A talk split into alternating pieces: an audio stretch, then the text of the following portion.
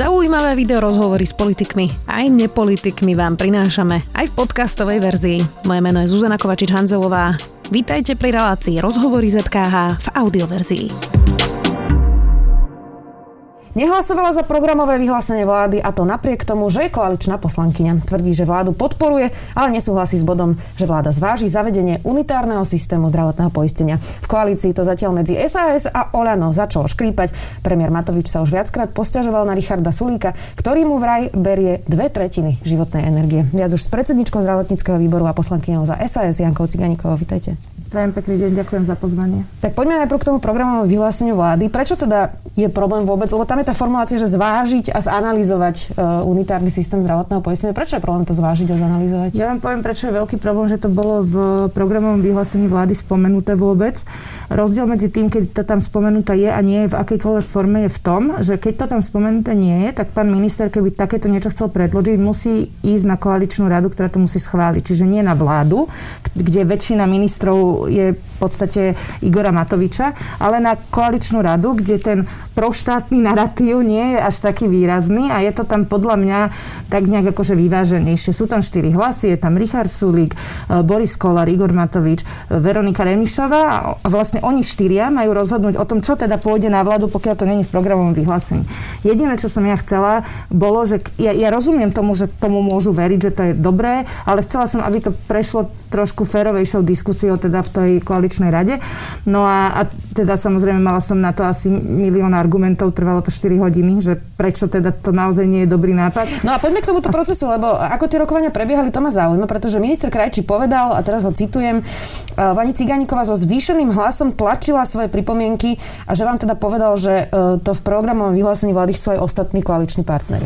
No to bolo, to bolo ako tak sa, že pán minister má pravdu, že ja som teda vášnivý, emotívny človek, nie je to určite tak, že som na neho kričala, ale áno, keď ja som o niečom presvedčená, tak niektorí ľudia to môžu vnímať ako... Zase na druhej strane Marek ma pozná 4 roky a vie, že aj, aj vie, aj, aj tá diskusia bola veľmi priateľská, tam nebolo ani raz nejaký že útok, alebo vôbec, aj my sa normálne vieme Čiže rozprávať. ste po sebe ale kde, a určite aj Marek mal uh, momenty, kedy sa zdvihol a zvýšil hlas, čo je u neho nevydané, ale to je preto, lebo vy, ste, vy, vy chcete dobre a ste presvedčení, že tá vaša, vaša cesta je tá správna. To je bežná vec, že teda dva ľudia, keď komunikujú, ale nebolo tam, že po sebe by sme kričali. Ale áno, ja som teda veľmi uh, naozaj náruživá, pokiaľ som o niečom presvedčená.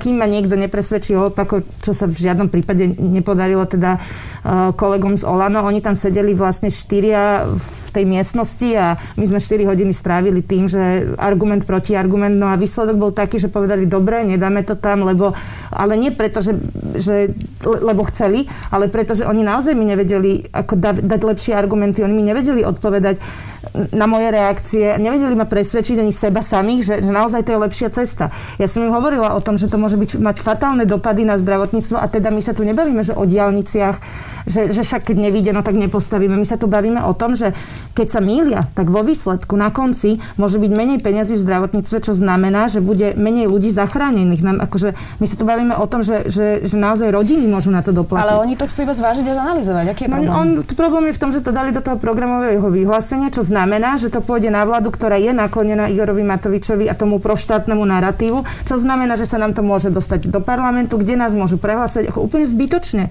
Veď, my, veď v tom momente bolo v tom programovom vyhlásení 63 bodov z programu Olano. 63. Saska tam mala 3 a ja som kvôli tomu, že mi ustúpil pán minister v tom, že tam nedal unitárny systém, súhlasila aj s vecami, ktoré boli pre mňa také, že neúplne pohodlné. A zároveň som tam ďalšie naše nedala, lebo som to od nich brala ako veľké gesto. No tak raz, keď urobíte takúto kompromisnú dohodu, tak potom nemôže sa to na druhý deň zmeniť tým, že Marek Krajčí mi napíše mail, že ja to tam vlastne aj tak dám. Tak potom na čo to bolo celé dobré? A samozrejme, že ja, ja to úplne akceptujem, môžu to urobiť. Potom druhýkrát to bolo zase na koaličnej rade, kde to zase vypadlo. Ja to mám, o tom mám SMS-ku, hej, že, že na základe argumentov už som tam ja nebola. A zase to vypadlo. No a tretíkrát uvarili teda Ríša Sulika na tom slovičku zváži, ale to bolo od začiatku.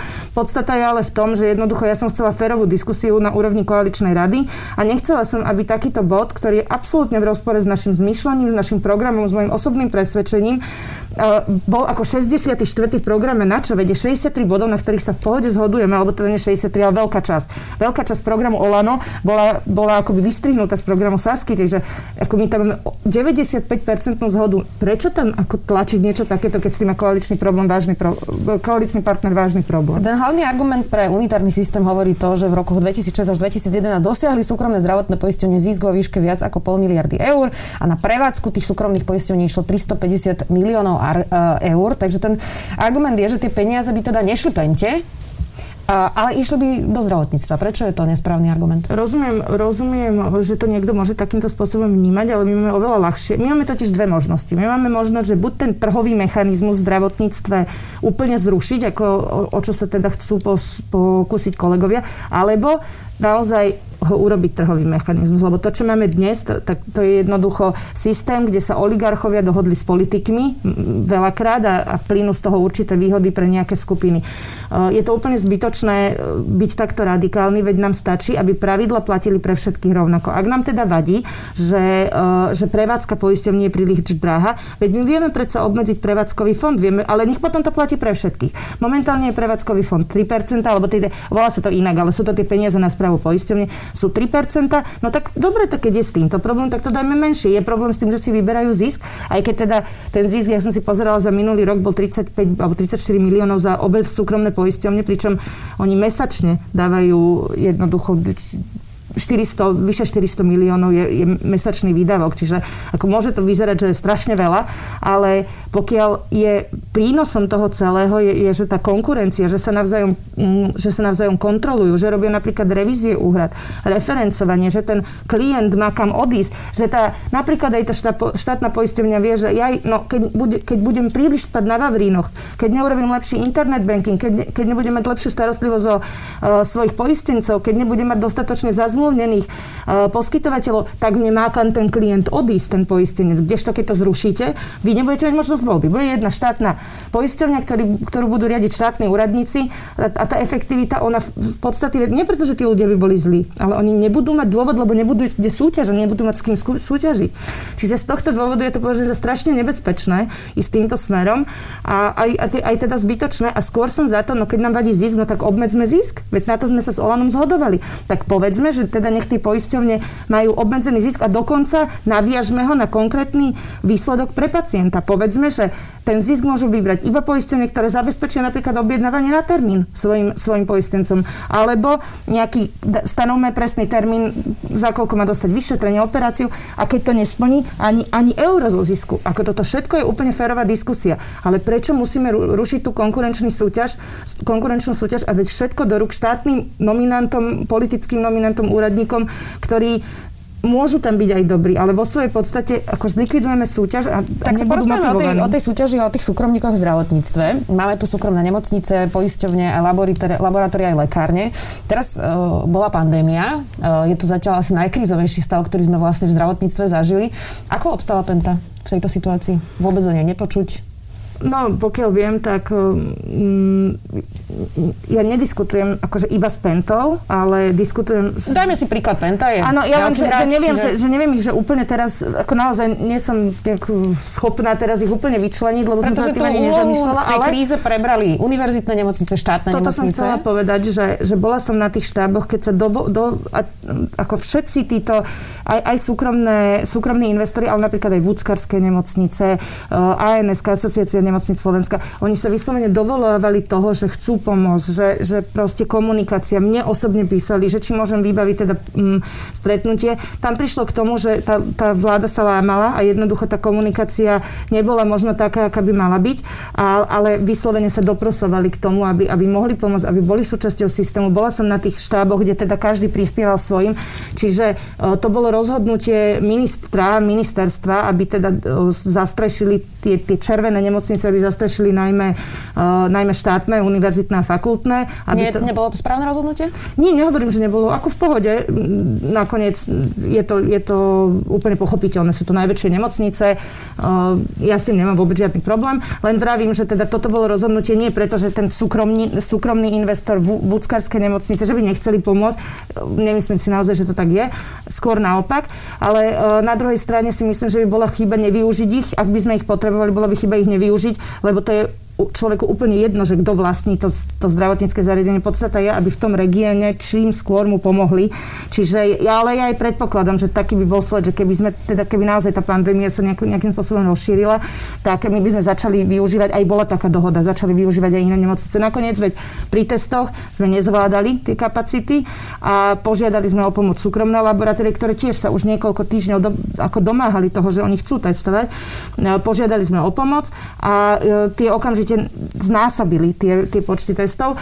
Tam ale za, samozrejme treba prísnu reguláciu, prísnu kontrolu, prísne hodnotiť to, ktoré testy sú teda mm, robené na základe indikácia lekára alebo uh, uh, hygienika a ktoré sú teda tí samoplacovia. Ale, ale toto všetko vie štát regulovať. Štát má v rukách, to vždy platí, štát má v rukách aj reguláciu, aj kontrolu. A okrem toho ešte má asi 70% zdravotníckého trhu.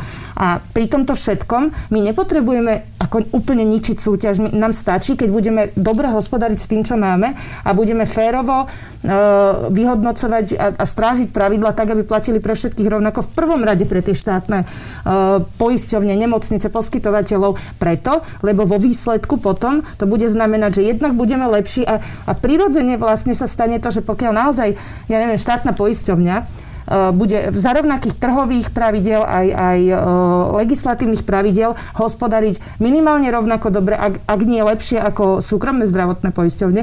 A navyše ešte nebude si vyberať zisk, lebo veď na čo, veď je štátna, čiže ten zisk investuje naspäť v prospech tých e, svojich poistencov, tak predsa logicky musí byť lepšia logicky pri rovnakých pravidlách musí byť lepšie. A to by znamenalo, že potom dobrovoľne tí, uh, tí poistenci z tých súkromných prejdú do tej štátnej preto, lebo je lepšie. Ale mne sa nepáči prinútiť ich zákonom.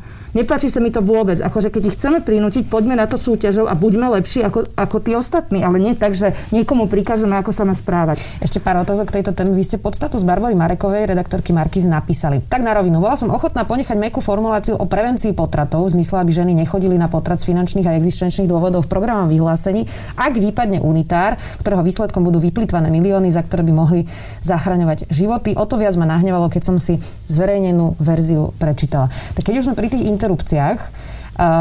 Zruší táto vláda interrupcie? Um, ja si myslím, že čas vlády áno. Prejde to parlamentom podľa ja vás, keď tam...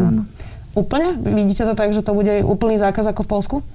Bojím sa toho, že áno. Ako sa k tomu postavíte? Ak napríklad pani, pani Záborská predloží možno takýto zákon čo skoro, možno to schvália aj s Kotlebovcami, ako sa na to budete pozerať? No, ako, ono je to tak, že veď vidíte, hej, že, že ja si myslím, že tá dohoda už bola vopred. V podstate možnosť bola, že Kotleba a Fico, alebo naša vláda, kde naozaj sú hodnotové rozdiely, ale to predsa nikdy ani predtým nerobilo problém. My sme sa vedeli aj predtým tolerovať, tak bolo by fajn, keby sme si toto udržali ľudia rozhodli, máme tu demokraciu, rozhodli o zložení parlamentu tak, ako je. Nechcem sa vyhovárať. Ja som to neznášala, keď som pozerala politikov zvonka a hovorili, no tak ja za to nemôžem demokracia. Čiže ja nechcem povedať, že nebudem bojovať. Nechcem povedať, že nebudem argumentovať. Budem naozaj bojovať, ak len uvidíte. Ja som presvedčená o tom, že, že reprodukčné práva žien by nemali byť obmedzované, že, že žena má právo, má mať právo na možnosť voľby. Že ja si nemyslím, že náboženstvo patrí do politiky ale, a už vôbec nie do medicíny Naopak, ja by som išla cestou napríklad interrupčnej tabletky, ktorá by aj v tejto kríze možno pomohla a neriskovala by zbytočne zdravie žien, ale ja si myslím, že tu argumenty nehrajú veľkú rolu pri tejto téme, bohužiaľ. Lutujete, že tam ste nechali práve túto zmienku o interrupciách, o tom, aby ženy nechodili na potrat z finančných a existenčných dôvodov v programu vyhlásení, keď tam nakoniec aj ten unitár? No pozor, mne sa nevadí, keď, keď ideme pomáhať ženám, ideme sa snažiť o to, aby, aby ženy sa nerozhodovali pre potrat preto, lebo sa boja, že nebudú mať dosť financí na, na výchovu dieťaťa. Ako, veď poďme im teda pomáhať, aby toto nebol jeden z dôvodov a s týmto ja som OK, preto som to tam nechala. Ja som za normálnych okolností by som akože vôbec nechcela spomínať interrupcie v, v PVVčku, ale keď mi Marek Krajči povedal, vysvetlil, napísal to tam, že je to myslené takto, hej, tak s týmto som bola ochotná súhlasiť, hovorím, na výmenu za to, že, že iné veci teda v programku nebudú. O to, a, a v, tom, v tom čase hlavne ja naozaj žijem vo svete, kde dohody platia. A v Saske špeciálne, hej, že keď si niečo povieme, tak to je proste dohodnuté, to platí. Takže ja som nemala dôvod si mysleť, že to dopadne inak, ako sme sa vtedy dohodli. A takisto som nemala dôvod mysleť, že Marek Krajčí tým myslí niečo iné, ako je v tom programovom vyhlásení vlády napísané. Čo vlastne v preklade znamená, že pokiaľ by naozaj prišli vlastne interrupcie a vyslovený zákaz, tak by sa to malo teda riešiť na vyššej úrovni. Na druhej strane tam už viete, že v koaličnej zmluve už bolo dohodnuté, že, že jednoducho tu je voľná ruka pri pri tejto téme? Uh, Teraz ten faktický stav je, že nemocnice počas pandémie prestali vykonávať interrupcie. Niektoré teda vykonávajú, ale niektoré nie. A minister Krajčí vlastne odmieta riešiť túto situáciu, pretože to dáva podľa neho nie akutný zákrok a chce teda ochrániť personál. To bola jeho interpretácia. Je to ale neodkladný zákrok a pokiaľ chce táto e, koalícia zakázať interrupcie, musí to urobiť zákonom, nedá sa to robiť svojvoľne počas pandémie, že sa to zo dňa na deň prestane vykonávať napriek tomu, že právny stav je fakticky taký, že žena má právo na to ísť na interrupciu aj v čase pandémie. A je to podľa vás v poriadku, že minister minister Krajčí neusmerní nemocnice, aby dodržiavali zákon a právny stav, ktorý je momentálne v krajine? Pani Hanzelová, ja s vami úplne súhlasím, že pandémia mi nemala byť využívaná na obmedzenie reprodukčných práv, ale keďže nemám rada nespravodlivosť, ja sa naozaj v tomto musím Mareka Krajčího zastať.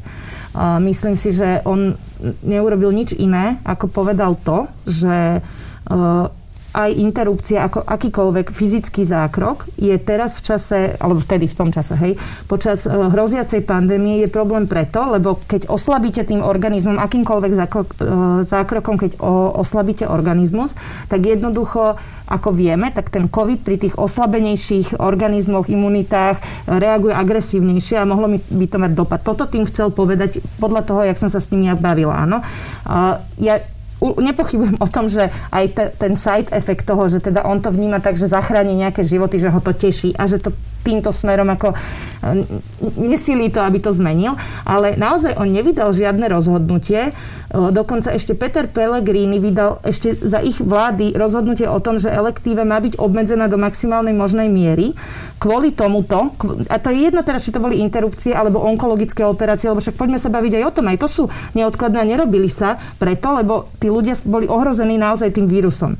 No a, a teraz takéto rozhodnutie bolo a Marek Krajčí v podstate neurobil nič iné, nevydal žiadne nové zákazy alebo príkazy alebo čokoľvek. Nič no neurobil. asi sa môžeme zhodnúť na tom, že neurobil ani nič preto, aby tie ženy mali prístup k interrupcii. Ale ako teraz sa poďme porozprávať o tom, že ja, ja som za, lebo je to časovo obmedzené všetko, ale, ale sú interrupcie viac ako napríklad operácie onkologické, že, že v tomto, že nebuďme my hysterickí. Rozumiem, že je to citlivé a zvlášť pri tejto vláde a pri tom náboženskom narratíve rozumiem tomu, treba na to dať pozor, ale nebuďme my nespravodliví, lebo naozaj Marek Krajčí v tomto neurobil ani mohol, čo, čo mal spraviť? Mal napísať príkaz, že, že všetko ostatné nechajte tak, ale interrupcie robte? Lebo tiež by to nebolo fér voči tým, voči tým ostatným operáciám, ktoré sú takisto naliehavé. Čiže pre mňa aj v tomto majú pravidlo platiť rovnako. Pokiaľ teda bola situácia, že to ohrozuje ľudí, dokážem to na nejaký čas pochopiť a tolerovať, ale tá situácia už je dávno preč. A teraz ja opakovane predsa vnímam, že aj pán, e, pán minister, aj pán premiér opakovane hovoria o tom, že e, tie operácie, už aj teda tá elektíva, tá plánovaná zdravotná starostlivosť, akákoľvek, vrátanie interrupcie sa robiť má. Niekoľkokrát to vyslovene povedali. Viem, že majú problém s tým, že aj ten personál je v, tom, v tej, tomto čase, alebo bol v tomto čase vyplašený a, a bránil sa tomu, aby na, ako sami riskovali a aby, aby robili tie operácie. Ale treba si uvedomiť, že oni môžu niesť následky. Neexistuje zákaz plánovanej zdravotnej starostlivosti a pokiaľ niekomu nebude poskytnutá zdravotná starostlivosť, na ktorú má zo zákona, lebo ten zákon je tu, oni majú zo zákona na túto zdravotnú starostlivosť nárok, pokiaľ nebude poskytnutá, nebude tomu človeku poskytnutá zdravotná starostlivosť, to zdravotné zariadenia, tí zdravotníci môžu niesť následky za svoje konanie, pretože neexistuje dnes už dôvod, aby Dobre, nerobili následky ako pokutu a tá žena bude mať nechcené dieťa, to je asi trošku disproporčné. Úplne rozumiem, ale ja, ja tým nechcem povedať, že to je správne. Ja určite aj ja vyzývam naozaj uh, zdravotníkov, aby robili svoju prácu, ale veľká časť z nich robí. Hej. Tam, ja, ja chápem aj tie do, obavy do určitej miery a trošku už sa ukludňujeme, prach sada, všetko je v poriadku. Ja len, ja len teraz tu aj k vám možno sa chcem prihovoriť, že nebuďme my rovnakí, ako, ako bývajú často možno ja ich vidím trošku niekedy ako náboženskí fanatici, hej, že niečo sa povie a hneď koniec sveta. Nevyostrujme to zbytočne, lebo v tomto naozaj Marek Krajčí ako ne, ne, nepomohol tomu, aby bola situácia iná ako predtým A ja si nemyslím, že by bolo správne, keby pomohol tomu v zmysle, že vydá príkaz na interrupcie, že tie jediné sa robiť môžu a nič iné. Ako bu- buď všetko, alebo nič. A teraz máme situácie, keď už sa má robiť všetko, čo on opakovane potvrdzuje. Mimochodom, pre mňa je to veľmi dôležitá téma, čiže ja som mu kvôli tomuto telefonovala a som si to s ním uzrejmila, či to takto naozaj je a je to tak. On, on nikde nezakázal ani nezakazuje a cez mňa by to nakoniec ani tak ľahko neprešlo, ako viete, keby sa o to pokusil. Vy ste v minulosti viackrát chválili šéfa Inštitútu zdravotnej politiky Martina Smatanu. On teraz požiadal o uvoľnenie z funkcie. Vyzerá, že ďalšia časť týmu ho bude nasledovať zrejme tento týždeň, čiže nebude sám. Viete, čo sa tam deje? Prečo odišiel? Viem. Poviete mi to? Nie. Prečo? To sa nerobí. O čo išlo? Išlo o nejaké ideologické uh, spory, pýtajte išlo sa, o pracovné spory? Netýka sa toto mňa, čiže pýtajte sa uh, na toto Martina alebo pána ministra. Tak toto dopadlo. Ja za seba poviem, mne je to, je to jedna z vecí, ktorý pri tom všetkom vývoji toto mi je, že, že asi najviac ľúto, alebo skoro najviac, že to strašne mrzí, pretože prísť od takéhoto človeka, takéhoto odborníka v zdravotníctve, to je jedna vec, že odborníka, ale ja za tie 4 roky, ja som nestretla, ten, ten tým okolo Martina Smatanu, to boli ľudia, ktorí úprimne chceli lepšie zdravotníctvo, ktorí chceli vyčistiť uh, ten, ten chliev, ktorí, ktorí všetko zverejňovali a porovnávali. Však nakoniec ja som s ním není kamarátka, nikdy som s ním niekde nechodila uh, na, nejaké, na nejaké party alebo niečo. Ja ho poznám iba na, po odbornej stránke, ale spoznala som Martina uh, a jeho tým, Maťa Štovka a, a um, Myšku a rôznych iných, ktorí, ktorí naozaj ako, sú vynimočný tým že sa správali ku všetkým rovnako. Ja ako opozičný posl- politik som vždy dostal informácie, ktoré oni namar- namerali, vyhodnotili, vždy boli ku mne otvorení, nikdy sa nebavili na základe emócií, vždy na základe argumentov, ale vždy s cieľom transparentne zverejňovať, porovnávať a na základe toho robiť rozhodnutia, čo je strašne vzácne. V zdravotníctve extrémne, ako u nás sa nič nemeria. A, keď takýto a oni tým, to robili. Keď takýto profesionálny tým, o ktorom hovoríte, že teda sa vám aj v opozícii s nimi dobre robilo, že majú teda výborné dáta, keď takýto tým skoro celý odchádza, e, to je manažerské zlyhanie ministra? Môže to tak byť vnímané a myslím si, že sa mal viac snažiť o to, aby zostali. Ja si myslím, že to je jednoznačné, že naozaj nemal žiadny iný odbor také výsledky, ako mal Inštitút zdravotnej politiky a takú, takú širokú spoluprácu. To nie len, že teraz s opozíciou, ale ako s akýmikoľvek inštitútmi, odborníkmi, medzinárodná spolupráca. To, to bol kus roboty, ktorý spravili. No a čo to vypovedal bohužiaľ... Marekovi Krajčím, keď mu odchádzajú takí kvalitní ľudia z ministerstva? Krátko potom, čo prišiel na ministerstvo. A ešte aj v čase pandémie, čiže v tom čase väčšina ľudí cíti, že by mala zostať vo funkciách, asi sa tam teda musí niečo vážne deť. Pani Hezová, nebudeme bojovať proti Marekovi Krajčimu, nemám na to dôvod, ani, ani chuť. Ja, ja ako poznám Mareka Krajčího, úplne bez akékoľvek nadsazky je to človek, ktorý naozaj má dobré a čisté úmysly. Čiže on keď niečo robí alebo nerobí, tak je presvedčený, že to je správne. Není za tým žiadny iný nejaký cieľ alebo iný princíp. Preto nebudem ja útočiť na jeho rozhodnutia alebo, alebo to, ako koná alebo nekoná. Ja len za seba hovorím, mne je veľmi ľúto, že Martin odchádza. Ja som sa aj snažila ho teda ukecať, aby zostal, aby, aby nám teda pomohol meniť to zdravotníctvo na základe dát a kvalitných rozhodnutí.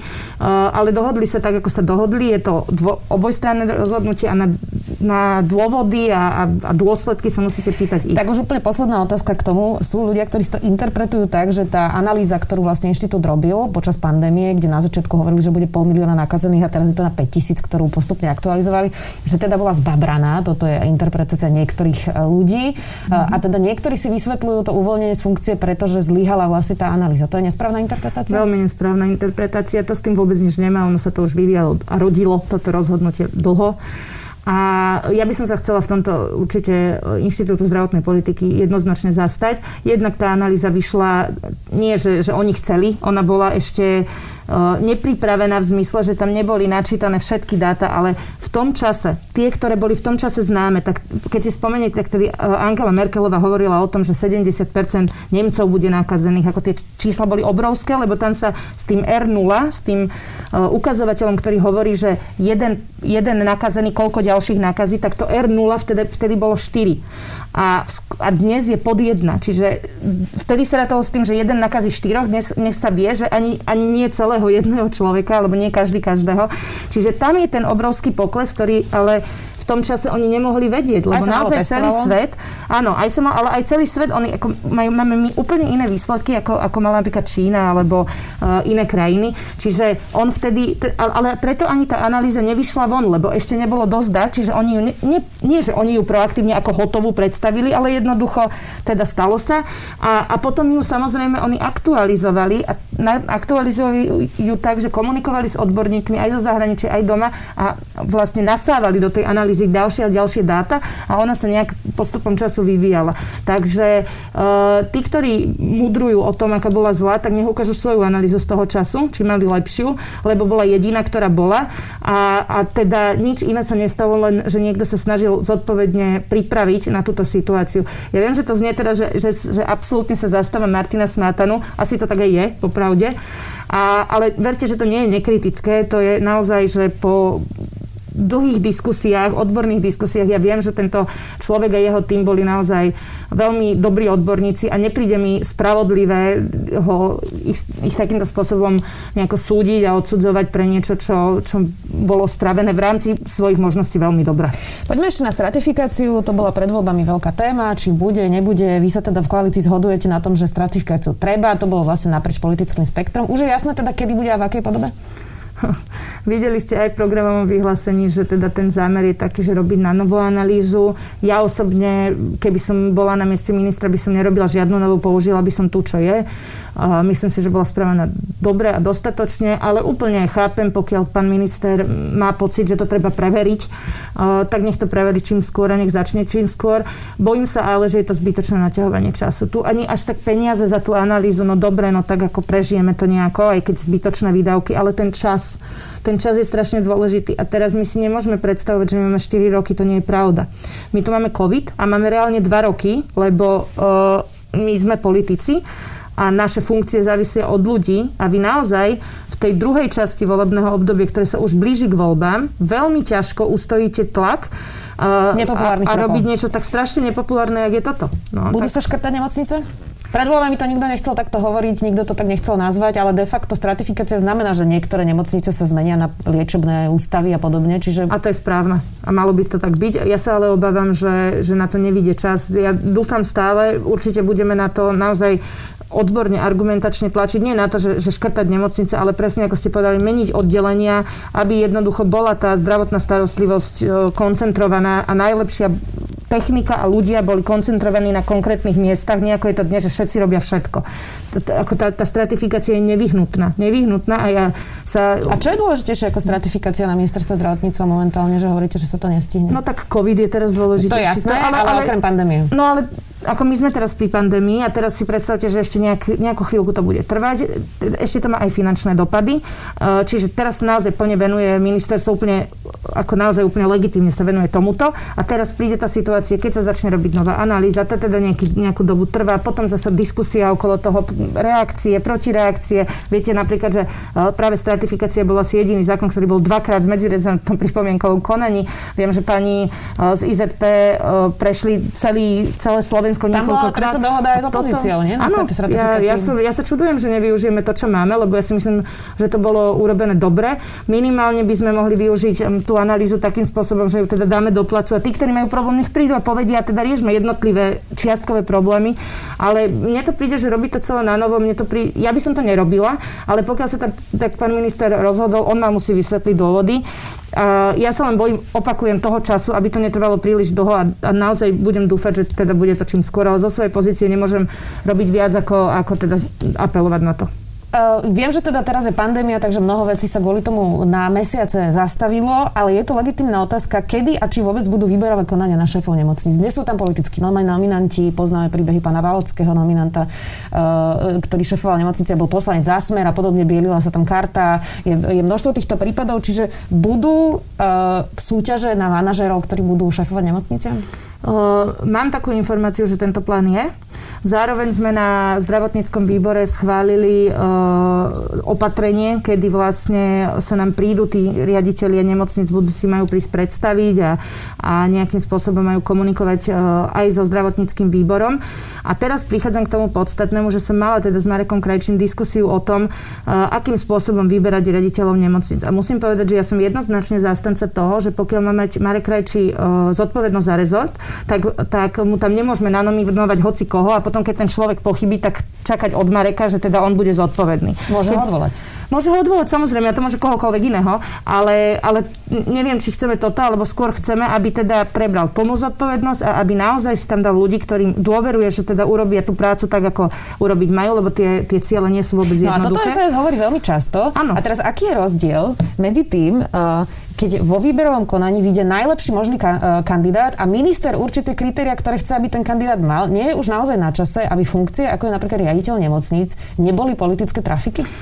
Uh, no neviem, že či je to tak strašne dôležité. Ako, není to pre mňa, že teraz, že láham si na kolanice, bránim sa tomu, ale ako aj vy hovoríte, my sme nikdy nešli, je to populárna téma, ale my sme ňou nikdy nejako nežili preto, lebo naozaj si myslím, ja, ja si totiž, keď si ja predstavím, že by som bola na mieste ministra zdravotníctva, uh, tak ja by som si tam tiež dala ľudí, ktorým dôverujem. Urobila by, ja by som určite urobila, ale že, že verejný najlepšieho možného manažera? Chcela, ale najlepšieho možného z tých, ktorým dôverujem. Teda ja teraz nevylučujem nikoho. Ja by som určite urobila, že verejný hearing, komunikovala s médiami, s ľuďmi, dala by som čas na to, aby, aby mi pomohli prelustrovať čo najviac informácií na jednu kopu od tých kandidátov, ale potom, keď tam mám kandidáta, ktorého poznám roky, dôverujem mu, je to odborník, a kandidáta, ktorého nepoznám, teda ho neviem, čo od neho očakávať a je to odborník, tak ja si radšej vyberiem toho, toho ktorého poznám a je odborník. Je tam veľká podstata a veľmi dôležité, aby to bol naozaj odborník. Preto ten verejný hearing, preto to zverejňovanie všetkého, aby bolo jasné, že, že nevyberáme si len preto, že je to kamaráda, nič o tom nevie,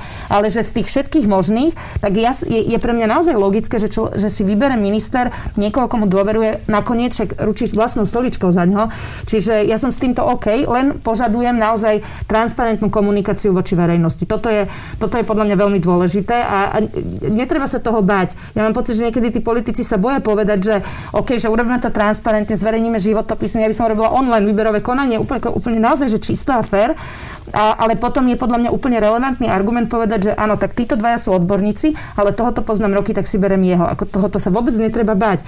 A mám niekedy pocit, že, že toto je to, čoho sa politici boja, preto akože nech tutlajú tie, tie Dobre, ale Marek Krajč teda bude zrejme robiť výberové konania, ak som to správne pochopila. Bude robiť výberové konania, ale uh, teda zrejme si aj on bude vyberať ľudí, ktorým on dôveruje. A, ne, Ktorí potom a bude to je, do On sa to bojí priznať, ale ja si myslím, že to je normálna vec a že, že bude to jedna, jeden z, z relevantných teda dôvodov, že si niekoho vyberie. Tak si to priznali za ňo teraz. Ano. Poďme ešte na politiku, takto na záver. Igor Matovič vlastne posledné týždne útočí dosť na SAS a konkrétne teda Richarda Sulíka.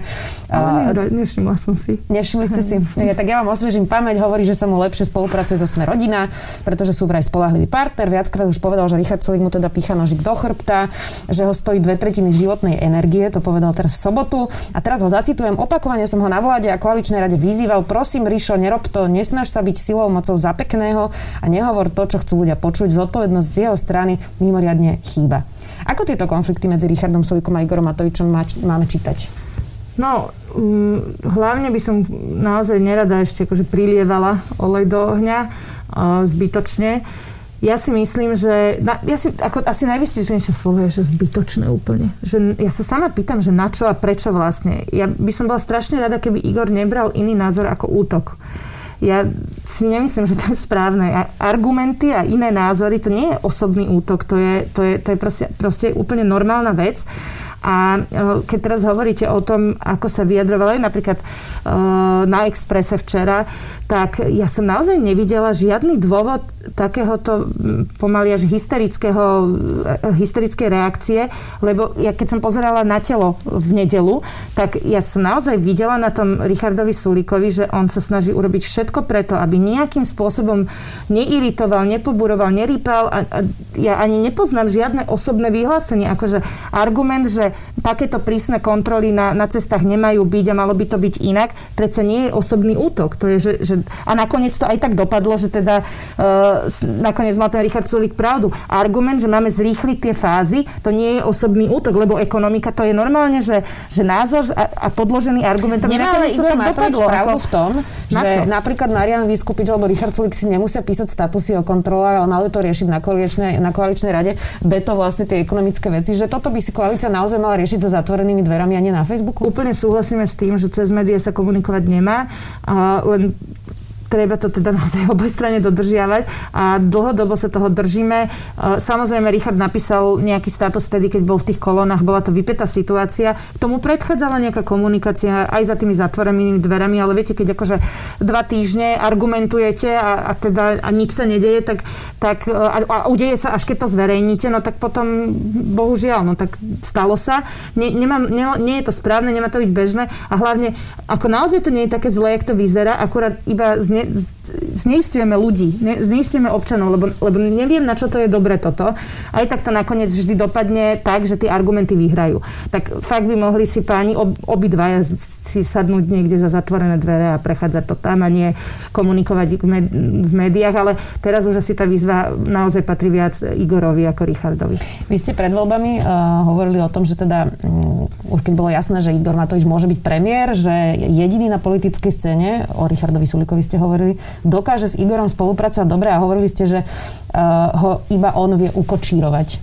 Zatiaľ to ide ako Richardovi Sulikovi? A tak vidíte, však tie obchody sú otvorené, tie fázy sa zrýchlili, tie kontroly sa predsa len teda zjemnili, čiže ja, ja si myslím, že tam naozaj trošku je problém v tom, že treba absolútne a jednoznačne priznať, že Igor Matovič prevalcoval tie voľby. Má 4, štvornásobne viac hlasov. Je to premiér, skúsme mu pomôcť byť čo najlepší. On je dobrý premiér. Skúsme mu pomôcť byť ešte lepší. Možno sa aj trošku osobnostne výraz, lebo to tá pozícia vyžaduje a, a nech, nech takéto zbytočnosti jednoducho sa nerobia a, a, a bude to dobré. To, ako, ono, to, ono to vyzreje časom, len ho musíme naučiť, alebo on by sa mal možno, možno by veľmi pomohol, keby sa Igor naučil, že my naozaj neútočíme osobne na neho, keď hovoríme nejaký názor založený na relevantných argumentoch. To predsa nemôže niekto vidieť ako osobný útok, pretože ja fakt nerozumiem tomu, prečo je taký, taký citlivý na, na, na iný názor, veď bolo to úplne bežné aj, aj v našej spolupráci. My sme,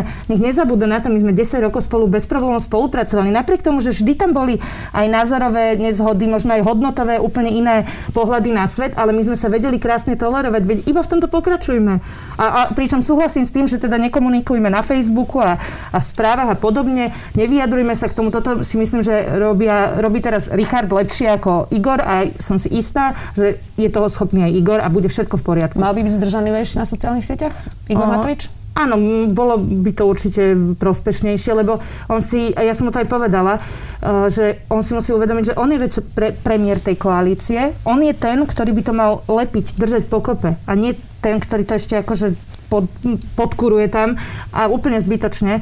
Môže sa to zdať jednoduchšie, keď odstráni toho, ktorý proste má iný názor, ale nemusí to byť úplne šťastné, lebo, lebo jednoducho aj sa ukazuje, že aj ten iný názor predsa môže byť správny a jednoducho len to nebrať osobne. Našťastie Richard fakt není nejaký, že uražlivý, precitlivý, vôbec ani, ani ja napríklad necítim nejaký, že hnev, alebo vôbec. Myslím si, že dá sa komunikovať úplne korektne, normálne, nič strašné sa nestalo, len netreba teda naozaj iba iné názory tak veľmi prežívať. To, čo ešte Igor Matovič povedal, to, že posledná otázka bolo, že naznačil, že keď sa Saske nepáči, tak predsa môže aj odísť z koalície. E, to už viackrát tak ako keby medzi rečou povedal. E, Sas zostane za každých okolností v tejto koalícii?